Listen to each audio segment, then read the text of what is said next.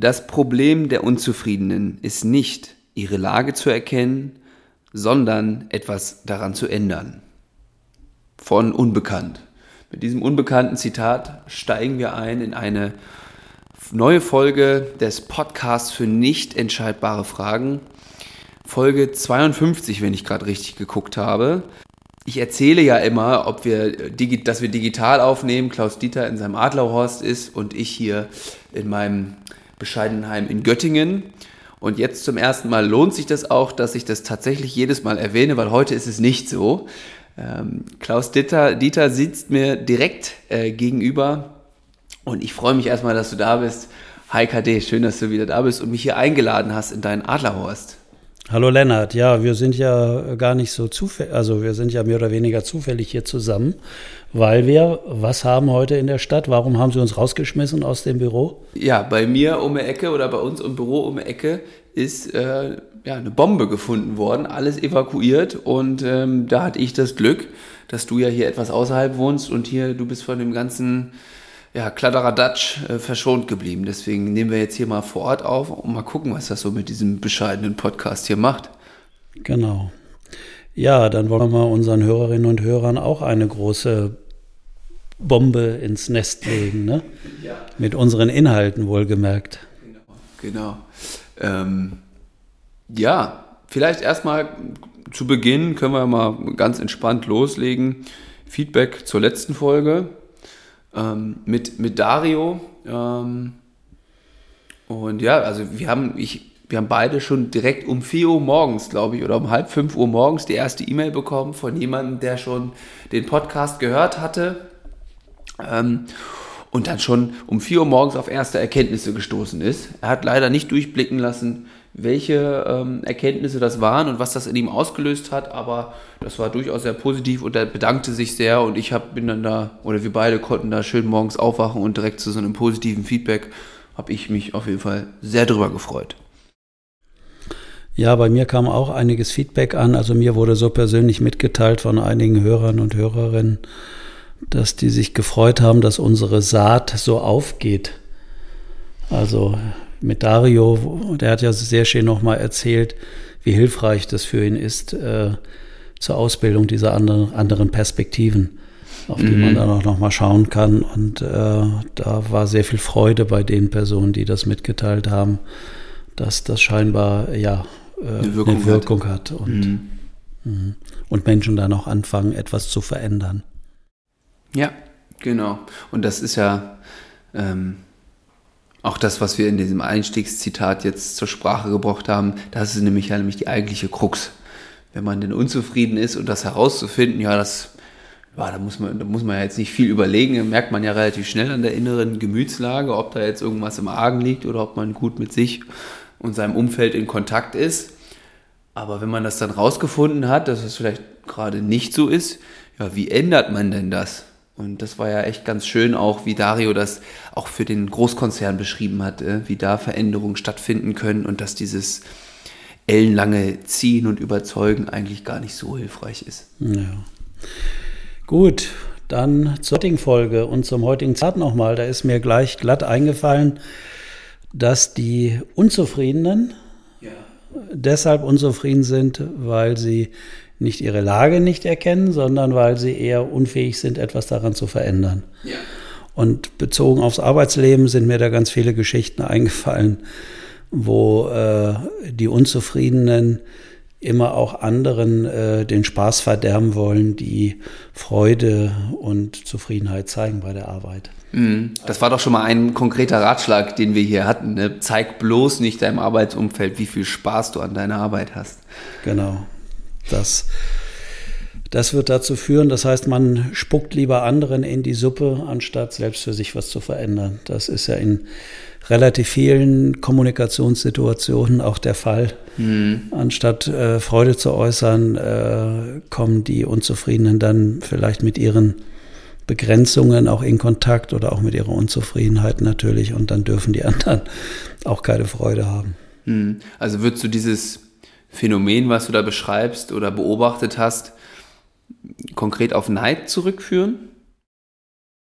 Ja, Neid, äh, Neid ist, glaube ich, da vielleicht nicht unbedingt so das richtige Wort. Ich glaube, es geht eher darum, dass man äh, dann irgendwie spürt, äh, dass man in Kontakt kommt mit diesem Gefühl auch von Unfähigkeit, etwas für sich selbst machen zu können und mhm. tun zu können. Und dann wehrt man das eher im Außen halt bei den anderen, anderen ab. Es ist so leichter wieder bei anderen da irgendwas äh, zu attackieren, äh, weil wenn die dann auch keine Freude mehr haben, dann können die ja auch wieder so bleiben mit ihrer Unzufriedenheit. Dann hat man ja schon einen irgendwie dazu gewonnen. Mhm. Ja, und ich muss jetzt gerade so dran denken, wenn du so sagst, man sollte das nicht zeigen, wo man das ja definitiv ständig zeigt, wie gut es einem geht, wie gut man mit sich und anderen in Kontakt ist und wie toll das eigene Leben ist. Das ist ja auf Social Media.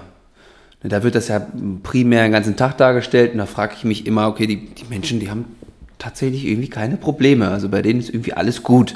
Habe ich immer so die, wenn ich da zu lange mal reingucke, wir haben ja auch hier mit My Future Guide einen Account, äh, und da kann man sich dann mal so durchgucken oder auf LinkedIn ist das ja auch ähnlich, das mehr auf Arbeitskontext bezogen.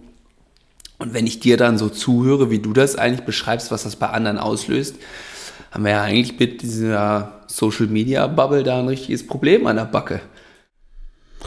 Ja, naja, ich gucke das eigentlich gar nicht mehr an, weil dann werde ich unzufrieden. Ne? Weil, genau darauf wollte ich hinaus, ja. Ja, weil ich denke immer, oh, sind das junge, hippe, gut aussehende Leute, die stellen sich so klasse dar, das Leben sieht so wahnsinnig interessant, mhm. geil, spannungsreich aus ne? und immer halt interessant und äh, ich muss mich hier durch die Mühen des Alltags irgendwie ja. schlängeln mit vielen unangenehmen Entscheidungen, die ich zu fällen habe und ja, aber gut, da kommt jetzt nicht unbedingt Neid auf, äh, aber ich denke, äh, ja, oder vielleicht ein anderes Beispiel. Ich war natürlich wieder auf Reisen die letzten Tage. Wie immer.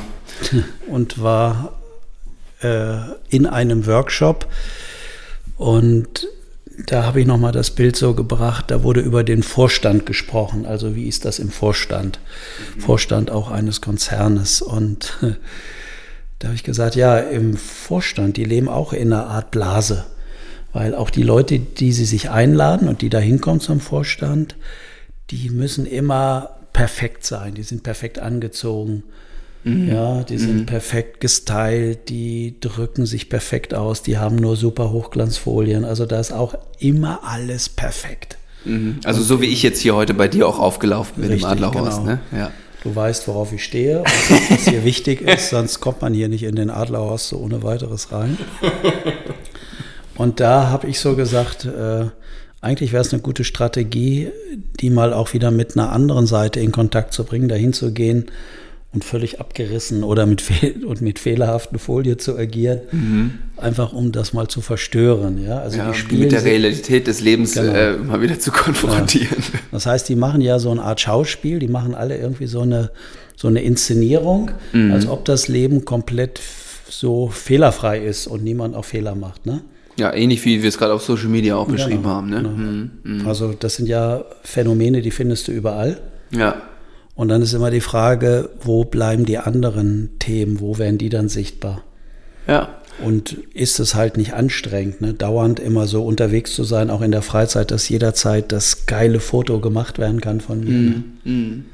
was ich dann poste. Mhm. Meine persönliche These wäre es jetzt, dass sich das dann in so steigenden Burnout-Raten, Depressionen und irgendwie so niederschlägt. Ähm, weil ja, irgendwann muss sich diese andere Seite, wird sich zeigen, ne? Und dann würde ich behaupten, dass das äh, da passiert. Ja, möglicherweise. Ne? dann ist, ist halt die Frage, ob das dann immer gleich da rein mündet ja, in klar. so Situationen, aber äh, ja. So, weiter geht's im Text. Ähm, ja, wo waren wir genau? Wo zeigt sich das? Das war äh, gerade die, die Frage. Ne? Wenn man so viel auf der positiven Seite des Lebens unterwegs ist und die nach außen hin zeigt, wann zeigt sich denn die andere Seite? Weil wir, ja, wir wissen ja, dass es nicht immer nur Höhen im Leben äh, geben kann, sondern es gibt auch durchaus mal Tiefen und die machen ja dann die Höhen erst wieder lebenswert. Ja.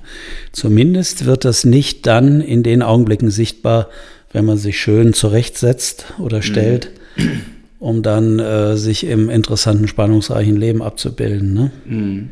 Sondern das kommt dann vielleicht, wenn man, wenn man aus der Öffentlichkeit wieder raus ist und unbeobachtet ist, ne? dann melden sich die anderen Themen. Aber da gibt es ja auch dann Strategien, das zu lösen. Dann kann man sich ja auch einfach, weiß ich nicht, eine Netflix-Serie anmachen oder einen Film gucken, wo man sich dann in, in andere Leben reindenken kann, ob die jetzt fiktional sind ähm, oder ob das eine echte Doku ist. Und dann muss man sich auch weiterhin nicht mit sich und seinen Unzufriedenheiten auseinandersetzen. Scheint ja dann doch irgendwie ein bisschen widersprüchlich zu dem Zitat jetzt eigentlich fast zu sein, zu dem Einstiegszitat. Mag sein, aber was haben wir denn noch auf dem Programm heute? Du hast doch ein Thema mitgebracht. Was ja, es hat nicht so Begeisterung bei dir ausgelöst. Ja, magst du das nochmal sagen? Vielleicht kriegen wir ja eine Einigkeit noch hergestellt und ja. eine gemeinsame Ausrichtung, wie das Gemeinsame. Ausrichtung. Ja, ich habe ähm, äh, ich habe gedacht, äh, was wir noch nicht im Podcast hier hatten, aber was ja definitiv im Arbeitskontext nun mal einfach ein großer Teil ist, ist das Thema Geld. Ähm, wie findet man da einen Umgang mit? Was für eine Rolle spielt das? Wie sehr fokussieren da Einzelne drauf? Ähm, ich finde es auch spannend, wie geht man da als äh, in einer Position, wie du sie jetzt äh, in unterschiedlichen Kontexten schon innehattet, als Geschäftsführer mit um?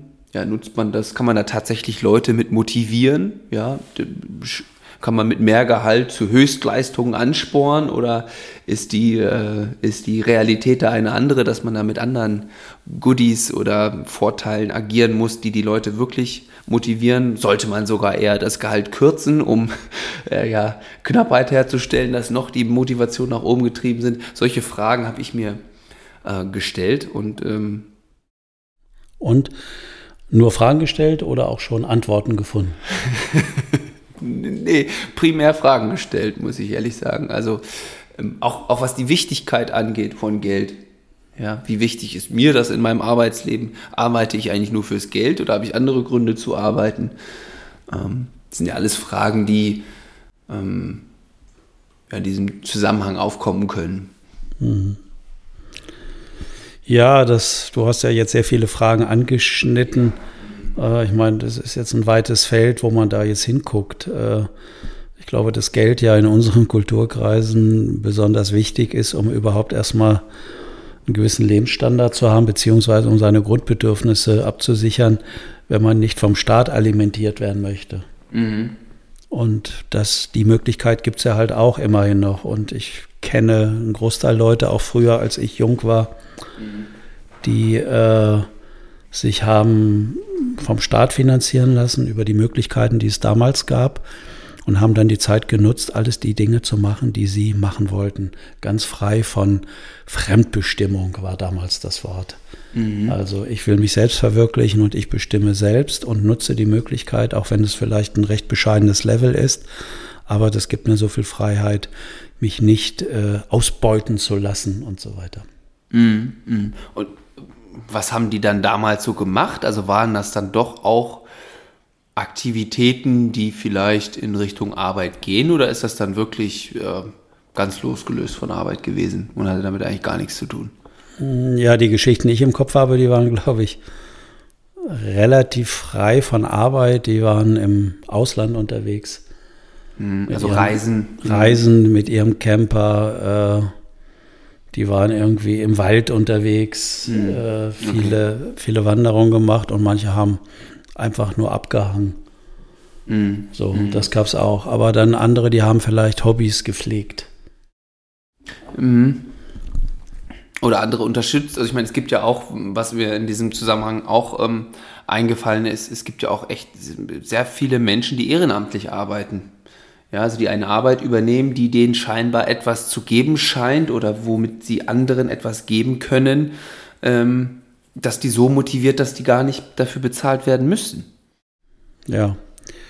Wenn sie dann, wenn sie ihren Lebensunterhalt auch so bestreiten können, dann ist das wahr. Und ich glaube, das kennst du ja auch. Du musst ja vielleicht auch arbeiten, wo du nicht vorrangig daran denkst, monetär dafür vergütet zu sein. Mhm. Ja, weil mein Holz liegt ja draußen, was ich bekommen habe für den Winter. Das muss jetzt noch eingelagert werden. Da erwartest du ja auch keine Bezahlung für, weil das so eine hochgradig sinnvolle Tätigkeit für dich ist. Ne? Ja, das ist für mich hochgradig sinnvoll. Ist jetzt nur die Frage, in welchem Kontext, aber. ja, ich kann ja sagen, warum das für mich wichtig war. Also bis vor einigen Jahren habe ich die paar Meter Brennholz, die ich so verheize hier mit meinen Kaminöfen, noch selbst geschlagen im Wald. Mhm. Und das war für mich eine wunderbare Arbeit im Vergleich zum Sitzen und Sprechen. Mhm. Und zu diesen weichen Themen, mit denen wir uns hier ja auch beschäftigen im Podcast.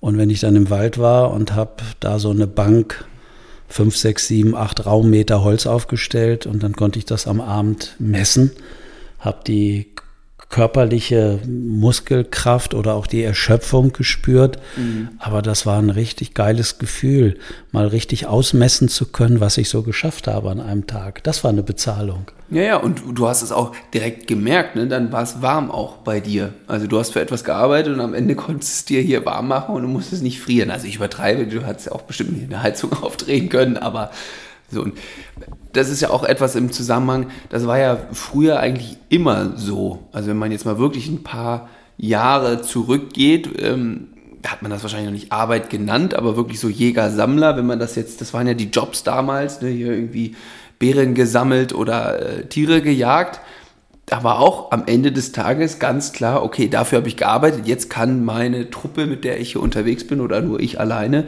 haben wir mal zu essen oder Holz oder was auch immer. Und heutzutage ist es ja, gut, kommt auch das Beschäftigungsverhältnis drauf an, ähm, aber wenn man angestellt ähm, beschäftigt ist, ich arbeite einen Monat also, oder dafür, dass am Ende des Monats Geld kommt.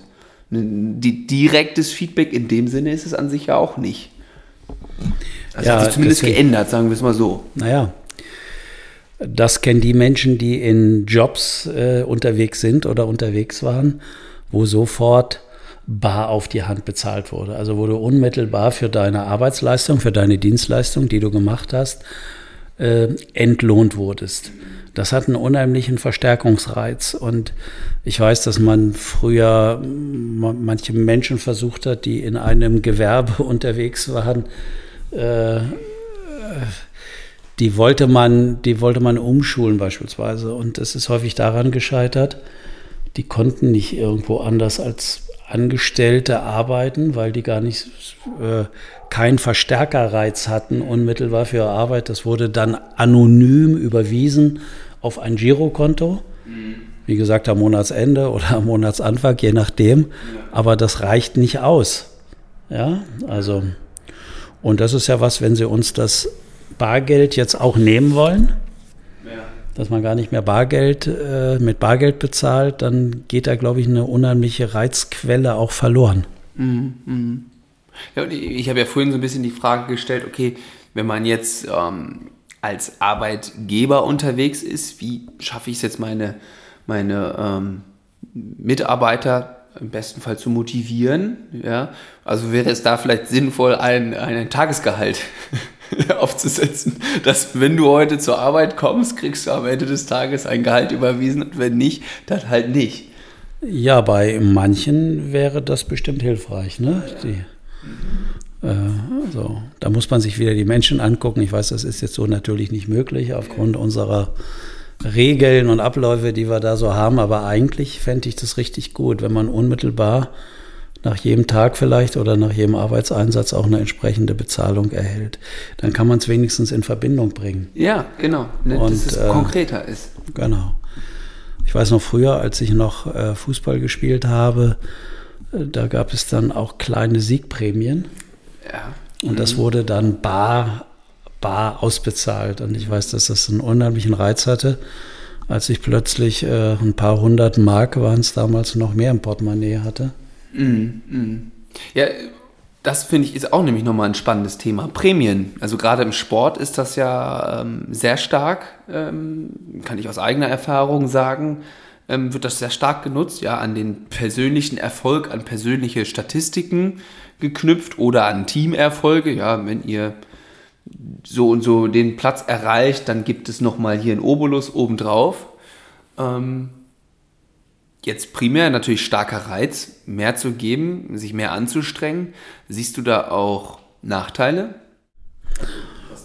Ja, ja, ich sehe da natürlich Nachteile, aber die sehe ich nicht nur persönlich, sondern die sind auch ganz gut wissenschaftlich untersucht worden. Das heißt, wenn du mit Prämien anfängst, äh, kann man nachweisen, dass die Einsatzbereitschaft äh, auf der Zeitachse nachlässt. Hm. Also so im Grunde, wenn ich diese, das was auch immer ich für diese Prämie erreichen muss, wenn ich das erreicht habe, dann reicht's. Ja, nun ist ja die Frage, äh, auch du bekommst ja dein Geld für deine Arbeitsleistung. Warum muss ich dich mit einer Prämie nochmal extra bezahlen? Dann müsste ich dir das andere ja vielleicht schon mal wieder wegnehmen, weil das ist ja dein, dein eigentliches Entgelt für deine Arbeitsleistung in Anführungsstrichen. Deswegen wird es ja vor allen Dingen auch im Sport, ähm, habe ich auch immer ja, für mich herausgefunden, dass es eher so eine Taktik ist, auch von Vereinen, von Management, ja, wir zahlen nur, wenn die Leistung bringt und dann dieses Festgehalt natürlich entsprechend geringer ausfällt, aber man mit Leistung halt sich für sich mehr rausholen kann aus so einer Saison, die man dann bezahlt wird. Ja, und jetzt stell dir vor, diese ganzen vielen Menschen, die in so äh, Berufen arbeiten, die äh, immer ein Gehalt kriegen, was nur minimal schwankt, vielleicht mal mhm. ein paar Prozent dann mehr. Mhm. Aber im Grunde genommen bleibt alles gleich, egal was sie machen oder was sie auch nicht machen. Das Geld kriegen sie immer. Ja. Wie motiviert. Hat auch seine Vor- und Nachteile, würde ich behaupten, wahrscheinlich, ne? Naja, halt Sicherheit hat seinen Preis, ne? Ja. Ja. Und dann haben wir natürlich auch noch, äh, das ist ja das, das ja, letzte oder nächste Modell, ähm, Selbstständigkeit. Ja, also man ähm, da geht man ja auch immer im Zweifel in Vorleistung. Man muss irgendwie versuchen, was aufzubauen, irgendein Angebot.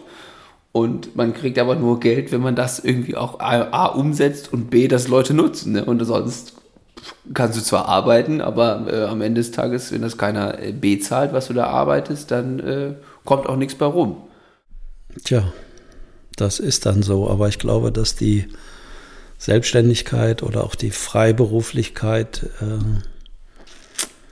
sehr großen Reiz hat. Du musst, es muss dir dann nur gelingen, mit Spaß und Freude, weil du musst dann einfach mehr arbeiten, mhm. äh, dass du irgendetwas für dich findest, was du dann schaffst aus dir heraus mit Lust und Freude und dann kriegt das für anderen Mehrwert.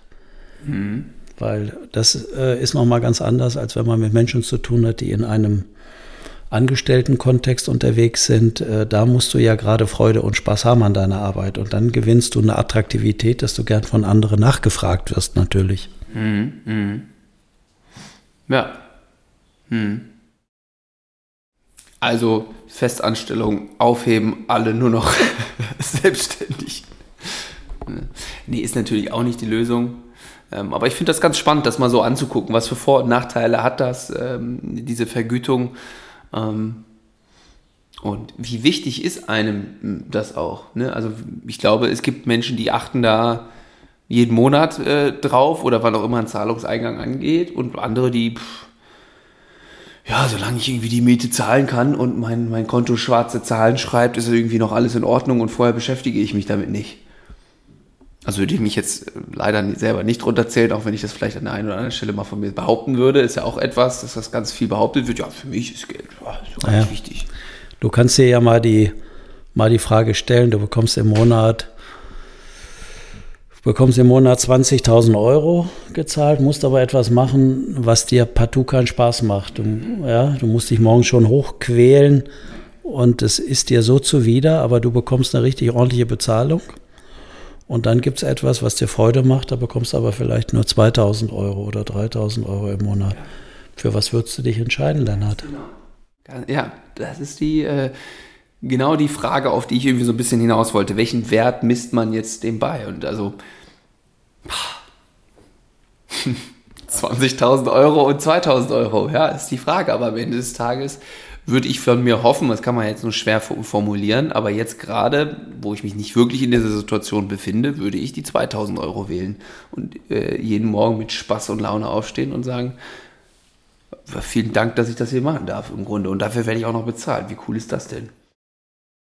Genau, so kannst du das sehen. Aber es könnte ja durchaus Phasen geben im Leben, da würdest du sagen, ich beiß mich mal ein Jahr durch, ich mache ein Jahr wirklich äh, mhm. eine Arbeit, die mir eigentlich zum Hals raushängt, aber dafür kriege ich dann eine entsprechende Entlohnung und habe danach auch wieder mehr Freiheiten oder ich kann irgendwelche Schulden früher zurückzahlen. Ja. Das sind nämlich dann die Detailfragen. Ne? Da wollte ich schon sagen, also für ein Jahr oder zwei kann ich mir das schon gut vorstellen. Und dann kann man ja auch, also bei dem Gehalt, was du gerade ausgerufen hast, kann man ja auch ein bisschen was zurücklegen. Ähm, ja, ist die Frage, ob man sich dann aber auch davon wieder loseisen kann. Na, die Frage ist, wie lange hält man das aus?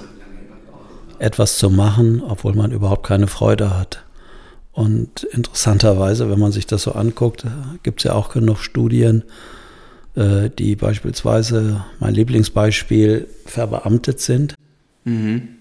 Die vielleicht nichts anderes mehr machen können im Leben. Also sie glauben zumindest, sie können mhm. nichts anderes mehr machen als ihren Job wie schwer das ist, äh, das ein Leben lang durchzuhalten. Hm, ja. ja. Und wer das dann nicht schafft, wer dann keine Freude mehr hat an seinem Job, der entwickelt dann andere Störungen, Probleme und Symptome. Mhm. Ja, das ist ja so ein bisschen diese Ambivalenz äh, Sicherheit versus Risiko, die haben wir, die besprechen wir auch immer in unseren Beratungen und da unsere These ist ja klar, wenn man sich ganz lange auf dieser Sicherheitsseite bewegt, wo kann man diese andere, diese Risikoseite ausleben? Ne? Und was passiert, wenn man es einfach nicht macht? Und was für Symptome entstehen dann? Ne? Und da, ja, da bist du dann, glaube ich, in der Vergangenheit schon das ein oder andere Mal ins Spiel gekommen, wenn ich mich, wenn ich das so richtig nachvollziehen kann. Du meinst in mir selbst oder ich von nein, anderen nein, nein. zur Hilfe gerufen? Genau, so meine ich das. Okay, das hört sich schon anders an. Ich habe ja, ich habe ja sonst mit Ambivalenzen nichts zu tun. Von daher. Nee, nee, du ja nicht. Nee. Alles, alles ist entschieden. Mhm. Ja, mh. ich überlege gerade, ähm, welchen Job ich machen müsste, der mit 20.000 Euro vergütet wird, dass ich am Ende des Tages sage, nee, also das mache ich nicht. Wie schlimm. Ja. Oder andersrum, was für ein Job wäre es, für den ich äh, deutlich weniger Geld kassieren würde, ja, aber wo ich richtig mit Spaß dabei bin. Ne? Das sind auch interessante Fragen. Ja. Unser Podcast geht ja auch darum, äh, wie wähle ich einen Beruf? Wie finde ich äh, das Richtige für mich raus? Und da wäre natürlich das Einkommen, was mit dem Beruf verbunden ist, könnte ja ein Kriterium sein für die Leute, die viel Geld verdienen wollen, warum auch immer. Und dann scheiden ja gewisse Berufe vielleicht schon mal aus. Das ist korrekt. Genau, so. Das könnte ja ein starkes Motiv sein sich daran zu orientieren, ähm, ich muss etwas machen, wo die Wahrscheinlichkeit groß ist, dass ich viel Geld verdiene. Mhm. BWL war früher so ein Studiengang, mhm. wo man von ausging, wenn ich das mache, äh, dann wird die Wahrscheinlichkeit groß. So. Ja, wenn ich das aber nicht habe, dann gucke ich vielleicht eher danach, was mir Freude macht, was mir Spaß macht dann ist die Bezahlung vielleicht nachrangig. So, genau. zweitrangig. Das wird nicht das erste Entscheidungskriterium sein. So. Und dann gibt es natürlich andere Facetten. Wie du sagst, geht es mir darum, Sicherheit zu haben? Geht es mir darum, äh, nicht zu sehr im Wettbewerb zu stehen noch? Mhm. Weil, mhm. weil mich das anstrengt und überfordert und so weiter. So. Und das sind alles natürlich Fragen, die dann da auch mit reinspielen, neben dem Geld. Ja. Mhm. Mhm. Oder möchte ich lieber sitzen oder stehen bei der Arbeit, also mich draußen bewegen an der frischen Luft. Mhm. Ähm, möchte ich eher für mich sein, mehr mit Kontakt in anderen, äh, mit anderen. Ja, in der Natur, wie auch immer, ja. Mhm. So. Ja. Und ein ganz entscheidender Faktor ist ja, den hast du auch in der letzten Folge so wunderbar beschrieben, wie gut bin ich in Kontakt mit meinem Arbeitsumfeld? Wie wohl fühle ich mich da in diesem Team? in dem ich da im Zweifel arbeite. Ähm, und das ist ja auch ein, ein, ganz entscheidender Faktor, der damit reinspielt, weil der ist unabhängig von dem Inhalt oder der Arbeitstätigkeit an sich.